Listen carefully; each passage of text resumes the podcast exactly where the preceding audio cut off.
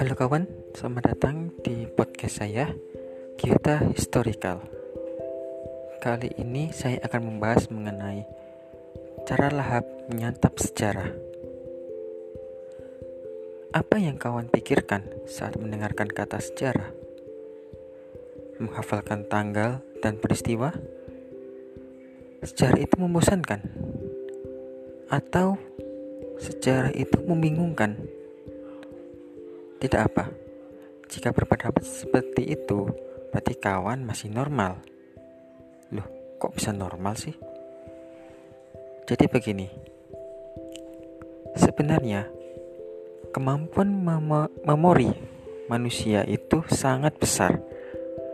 Kemampuan menyimpan informasi oleh otak kita sekitar satu petabyte atau sepuluh juta gigabyte, menurut Terry Sejnowski. Susah juga namanya. Salah seorang peneliti dari Salt Institute. Sayangnya, kita hanya bisa menggunakan sebagian kecil saja dari kemampuan otak kita. Kembali lagi ke sejarah. Mengapa kita begitu alergi dengan sejarah? Seperti penelitian di atas, manusia baru mengoptimalkan sebagian kecil memori yang mereka miliki karena banyak sebabnya, banyak faktor, dan banyak sebab-sebab yang lainnya.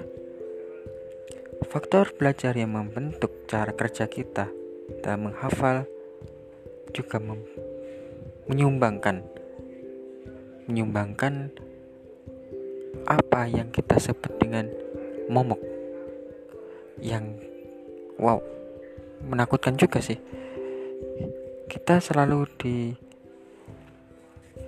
bayang-bayang, ya, sejarah itu harus menghafal, sejarah itu harus tahu segalanya, sejarah itu harus tahu dengan tidak boleh ada kesalahan. Itu kadang kita belum belajar sudah ditakut-takuti. Dan kabar buruknya, cara belajar kita termasuk yang memprihatinkan. Karena apa? Karena menghafal. Kita hanya menghafalkan kejadian tapi tidak menghafalkan apa sebab-sebab kita harus menghafal. Maksudnya? Maksudnya begini. Kita hanya menghafalkan tanggal dan peristiwa tapi tidak mengapa bisa begitu? Apa latar belakangnya? Apa yang membuatnya melakukan itu? Sebab akibatnya yang jarang kita bahas. Coba bayangkan, kita diharuskan menghafal segala pelajaran yang ada tanpa memahami apa fungsinya, termasuk dalam hal sejarah. Setiap pelajaran sejarah, kita dipaksakan menghafal angka, bilangan, dan peristiwa layaknya alarm di smartphone. Kita harus menghafal tanpa harus tahu makna yang terkandung dalam peristiwa tersebut. Inilah kesalahan terbesar kita. Sebagai contoh, Setiap hari kar- di hari Kartini, anak-anak putri dianjurkan memakai kebaya. Lalu, apa yang dapat kita ambil dari pelajarannya? Sewa baju atau hanya pakai konde saja? Ini yang kadang gagal pahamnya di sini. Apakah Kartini itu tukang jahit baju? Enggak kan? Kartini adalah seorang perempuan yang bisa dibilang menginspirasi perempuan lain untuk mensejajarkan, dalam artian pekerjaan sejajar tetapi kodratnya beda. Ada hal, hak, dan kewajiban yang sama tapi kodratnya berbeda karena memang sudah memang sudah dari sananya. Jadi, jika kawan berpendapat sejarah itu momok, sejatinya tidak juga. Tidak salah kalau kita berpikiran seperti itu, karena memang pendidikan kita selalu diajarkan menghafal. Jarang kita disuruh untuk memikirkan. Menurut Parrington dalam bukunya The Idea of an Historical Education pada tahun sembilan belas delapan puluh, Sejarah sangat didominasi oleh pelajaran hafalan. Itu terjadi karena banyak yang berpendapat jika fakta peristiwa itu sangat penting dalam peristiwa sejarah. Jadi dirasa perlu dihafal, tetapi apakah menghafal peristiwa itu penting? Ini yang menjadi masalah. Kita sering memperingati tetapi minim sekali makna yang terkandung dalam apa yang kita peringati. Oleh sebab itu, kesadaran dalam memahami sejarah itu penting. Lupakan soal hafalan tanggal dan bulan dan tetek bengek lainnya. Fokuslah dalam memahami kisah yang terkandung dalam peristiwa tersebut. Maka, kawan akan tahu betapa menyenangkan sejarah itu bila kita tahu ceritanya. Ya, layaknya kita lihat drama kolosal atau film drakor atau anime dan kawan-kawannya, yang ditunjukkan adalah cerita, konflik dan alur. Itu yang membuat kita mudah menghafalkan, minimal ter- tertanamlah di benak kita supaya tidak lupa. Salah satu cara agar kita tetap mempelajari sejarah adalah menjadikannya permainan. Permainan di sini adalah mengingat peristiwa sebagaimana kita bermain puzzle. Ya, seperti cocokologi tapi berbeda. Kalau cocokologi asal-asalan, tapi ini ada teorinya. Ada dua metode menghafal sejarah yang asik namun berisi. Yang pertama, memahami kisah, dan yang kedua, mendalami peran. Cara pertama adalah mendalami kisah. Mendalami kisah di sini adalah mendalami peristiwa yang pernah terjadi beserta seluk-beluknya. Anggap saja kita menjadi seorang detektif atau seorang peneliti, mengamati secara detail dan terperinci cerita yang kita amati. Dengan mengamati, kita jadi tahu mengapa peristiwa itu terjadi. Dengan meneliti, kita tahu bagaimana rangkaian peristiwa itu terjadi. Dengan mengamati, kita tahu pelajaran hidup apa yang bisa kita pelajari. Dengan demikian, tanpa sadar, kemampuan mengingat kita meningkat. Memori yang awalnya dijajali hafalan tanpa makna tergantikan oleh memahami hafalan peristiwa secara optimal. Jadi hafalan yang ada dalam benak kita menjadi benar-benar berguna dan menjadi bahan renungan yang baik. Selanjutnya, cara yang kedua, yakni mendalami peran. Hampir sama seperti cara pertama, di mana kita mengamati peristiwa. Di sini kita mendalami para pelaku peristiwa yang terlibat di dalamnya. Setiap orang memiliki peran yang penting dalam membentuk sebuah peristiwa. Di masa lampau, sekecil apapun perannya, mereka menjadi penentu dari rangkaian besar dalam sebuah kisah. Maka, mencari referensi dengan membaca itu perlu. Mulai dari membaca biografi, membaca jejak peninggalan, membaca alam pikirannya, dan juga gagasan. Dengan demikian, apa yang kita gambarkan mengenai sosok tersebut bisa utuhlah seperti mana kita menggambar karakter yang ada di film, game, atau apa saja. Jadi adalah mempersonalifikasi.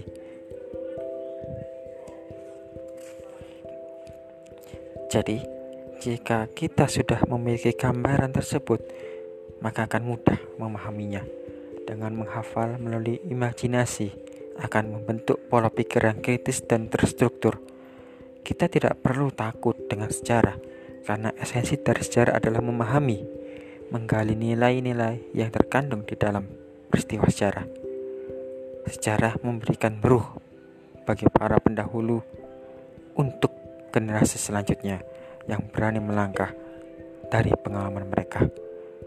Sejarah mengantarkan semangat dan cinta yang abadi bagi mereka yang mau meraihnya dengan sadar dan ikhlas, berani mengambil keputusan yang krusial dari segala tekanan dan serangan yang datang silih berganti. Oleh sebab itu, tidak salah bila Presiden pertama Indonesia Bung Karno pernah berkata, "Jas merah, jangan sampai melupakan sejarah." Melupakan sejarah sama juga dengan melupakan diri sendiri, melupakan segala kebaikan yang tertuju untuk generasi yang ada. Dengan kata lain, sama juga dengan bunuh diri. Demikian yang dapat saya sampaikan. Mohon maaf bila ada salah kata atau salah penyampaian. Mungkin kamu bisa kirim pesan atau apa saja di sini. Sebelumnya saya mohon maaf. Terima kasih. Sampai jumpa di podcast berikutnya.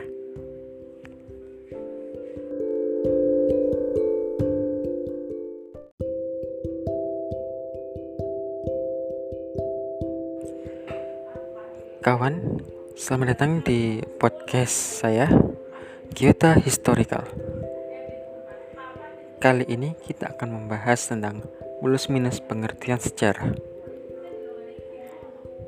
Kawan, pernahkah terlintas di benakmu tentang apa sih itu sejarah? Kok kita diwajibkan mempelajarinya?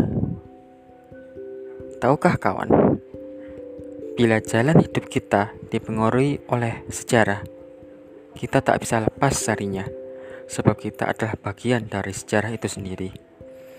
Terhubung oleh takdir antar manusia yang ternaungi oleh ruang dan waktu.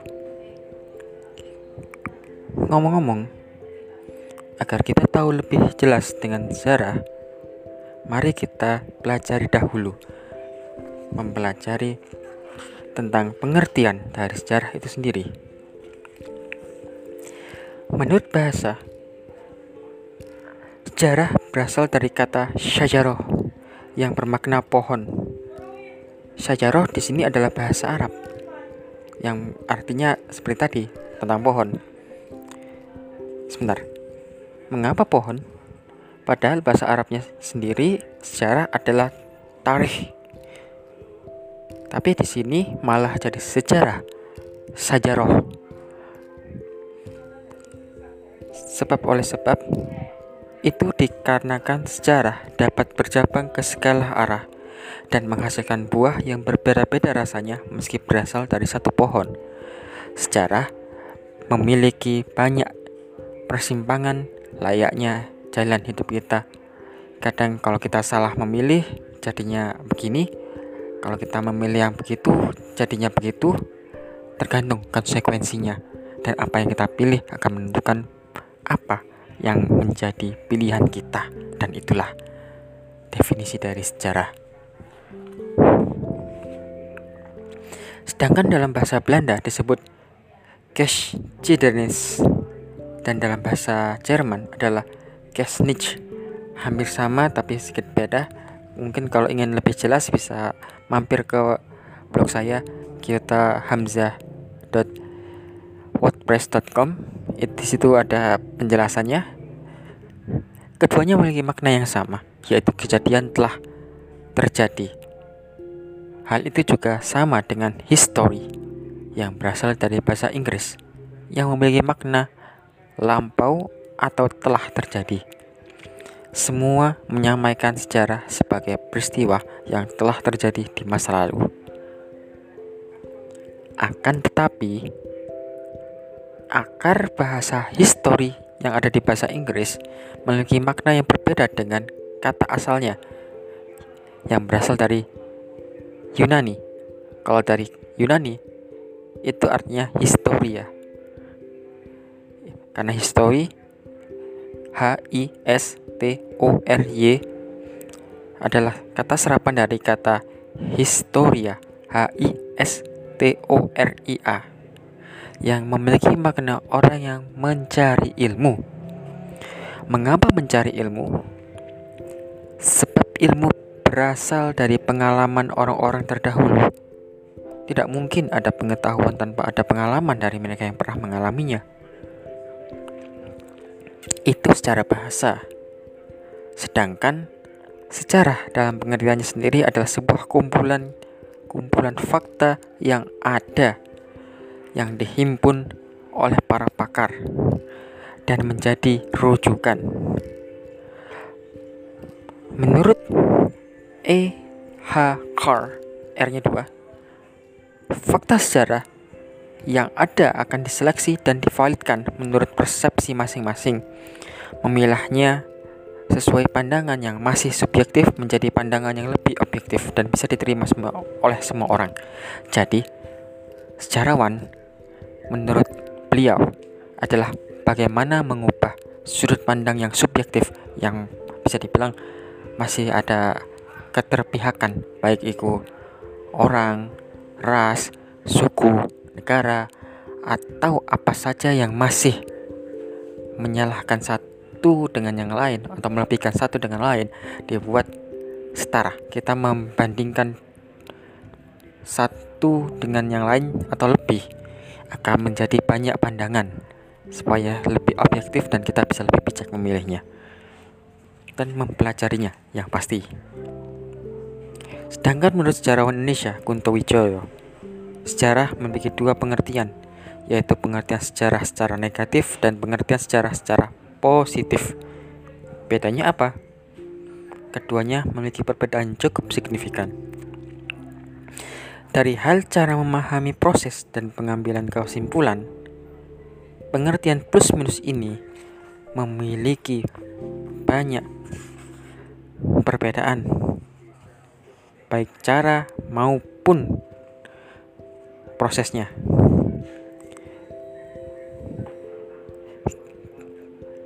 Pengertian sejarah secara negatif adalah pengertian sejarah yang mengambil sudut pandang bukan ilmu pasti. Maksudnya apa? Sejarah berbeda dengan pelajaran yang lain seperti fisika atau apa.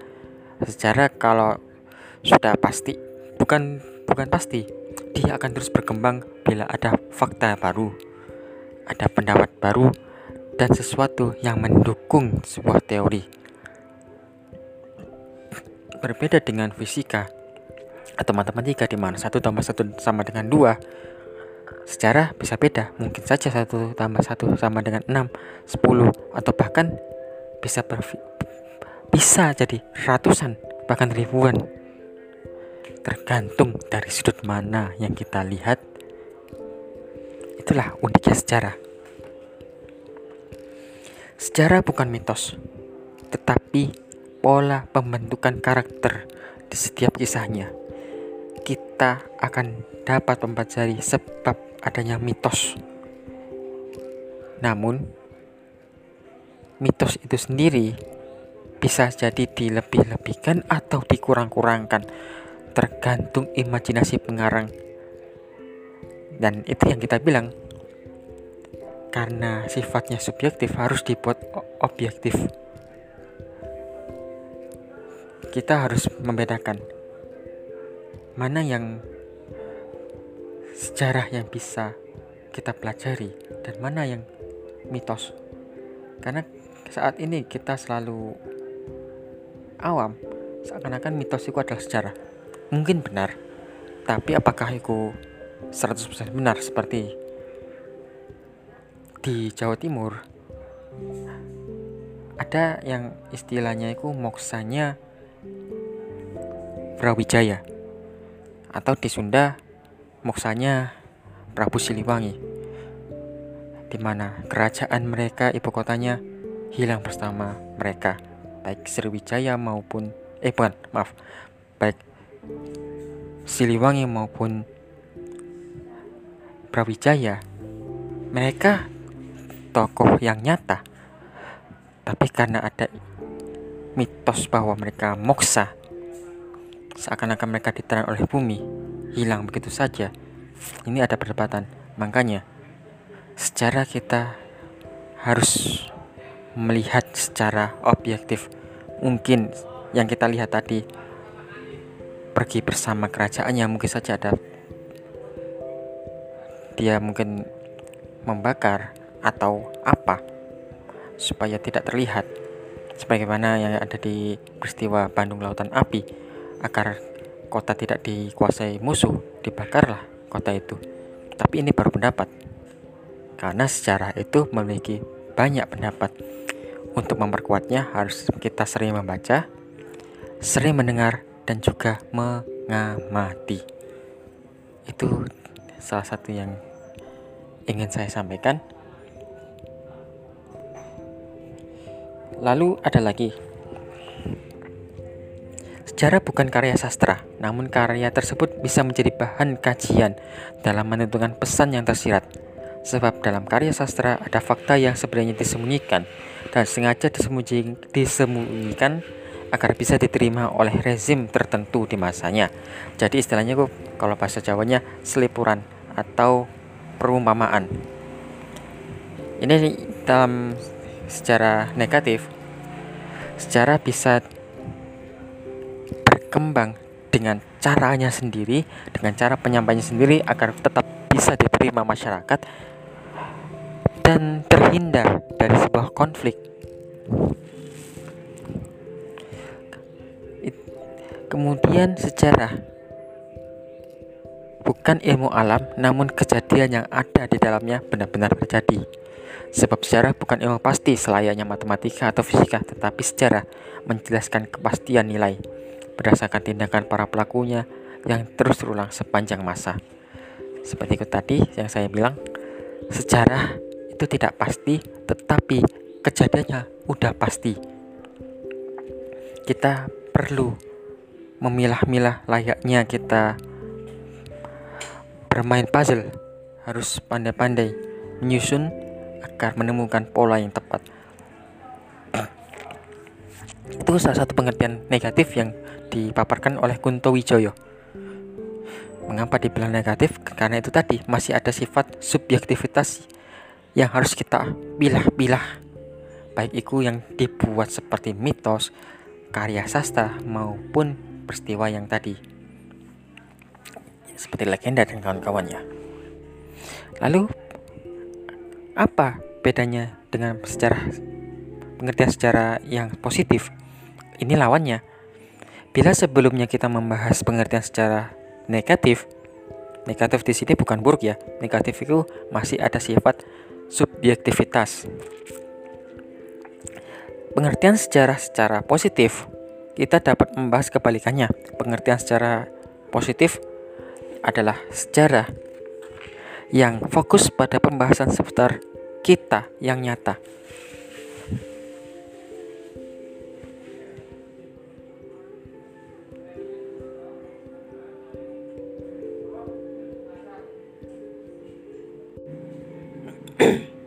Nyata di sini ada pelakunya dan ada faktor-faktor pendukung. Seperti apa saja? Setidaknya ada empat yang mendukung, yaitu faktor manusia, waktu, makna sosial, dan hikmah. Itu pengertian sejarah secara positif. Kalau tadi masih ada subjektivitas, kalau di sini mulai umum karena ada orangnya, ada waktu kejadian, ada namanya makna sosial, dan yang terakhir hikmah. Ada faktor manusia di mana pelakunya maupun yang berhubungan dengannya dikaji secara detail dan terhubung satu sama lain. Di sini kita akan mendalami peran mereka ber, berdua atau lebih atau semuanya, hingga bisa merasa dan menghayati mengapa mereka melakukannya. Itu faktor manusia. Yang kedua, faktor waktu. Selain manusia, juga membahas tentang waktu yang terkait dengan peristiwa satu dengan yang lain. Mencocokkan waktu yang membantu kita dalam memperhitungkan peristiwa satu dengan yang lain dan memastikan keakuratan sebuah kisah maupun cerita. Jadi, kalau kita mempelajari ini, seandainya kalau si A bertemu dengan si B pada waktu ini, kemungkinan di waktu lain akan bertemu juga dengan sosok yang lain. Sama seperti tadi, ada yang namanya percabangan.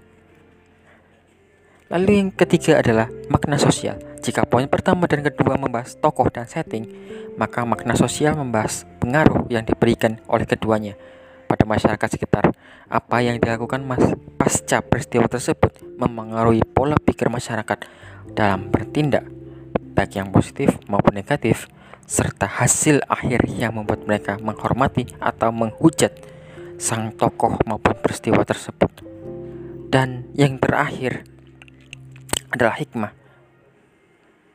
Hikmah yang dapat diambil dari ketiga poin di atas.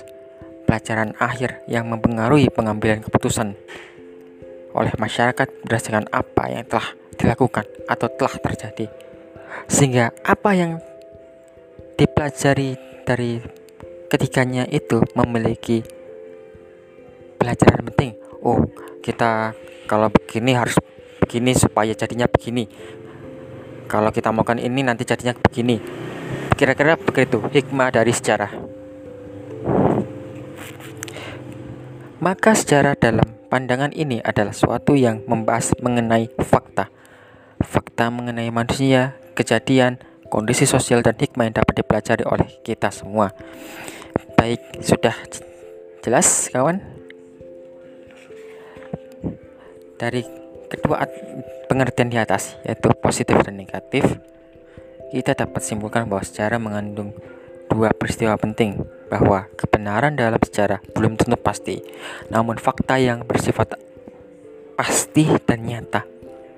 Sejarah mengambil peran penting dalam bersosial dan berbudaya, serta berpikir kritis terhadap apa yang akan terjadi di masa depan, dengan melihat masa lalu dan melihat masa kini. Jadi, mari kita mulai melangkah melalui melihat langkah para pendahulu demi langkah ke depan yang lebih baik.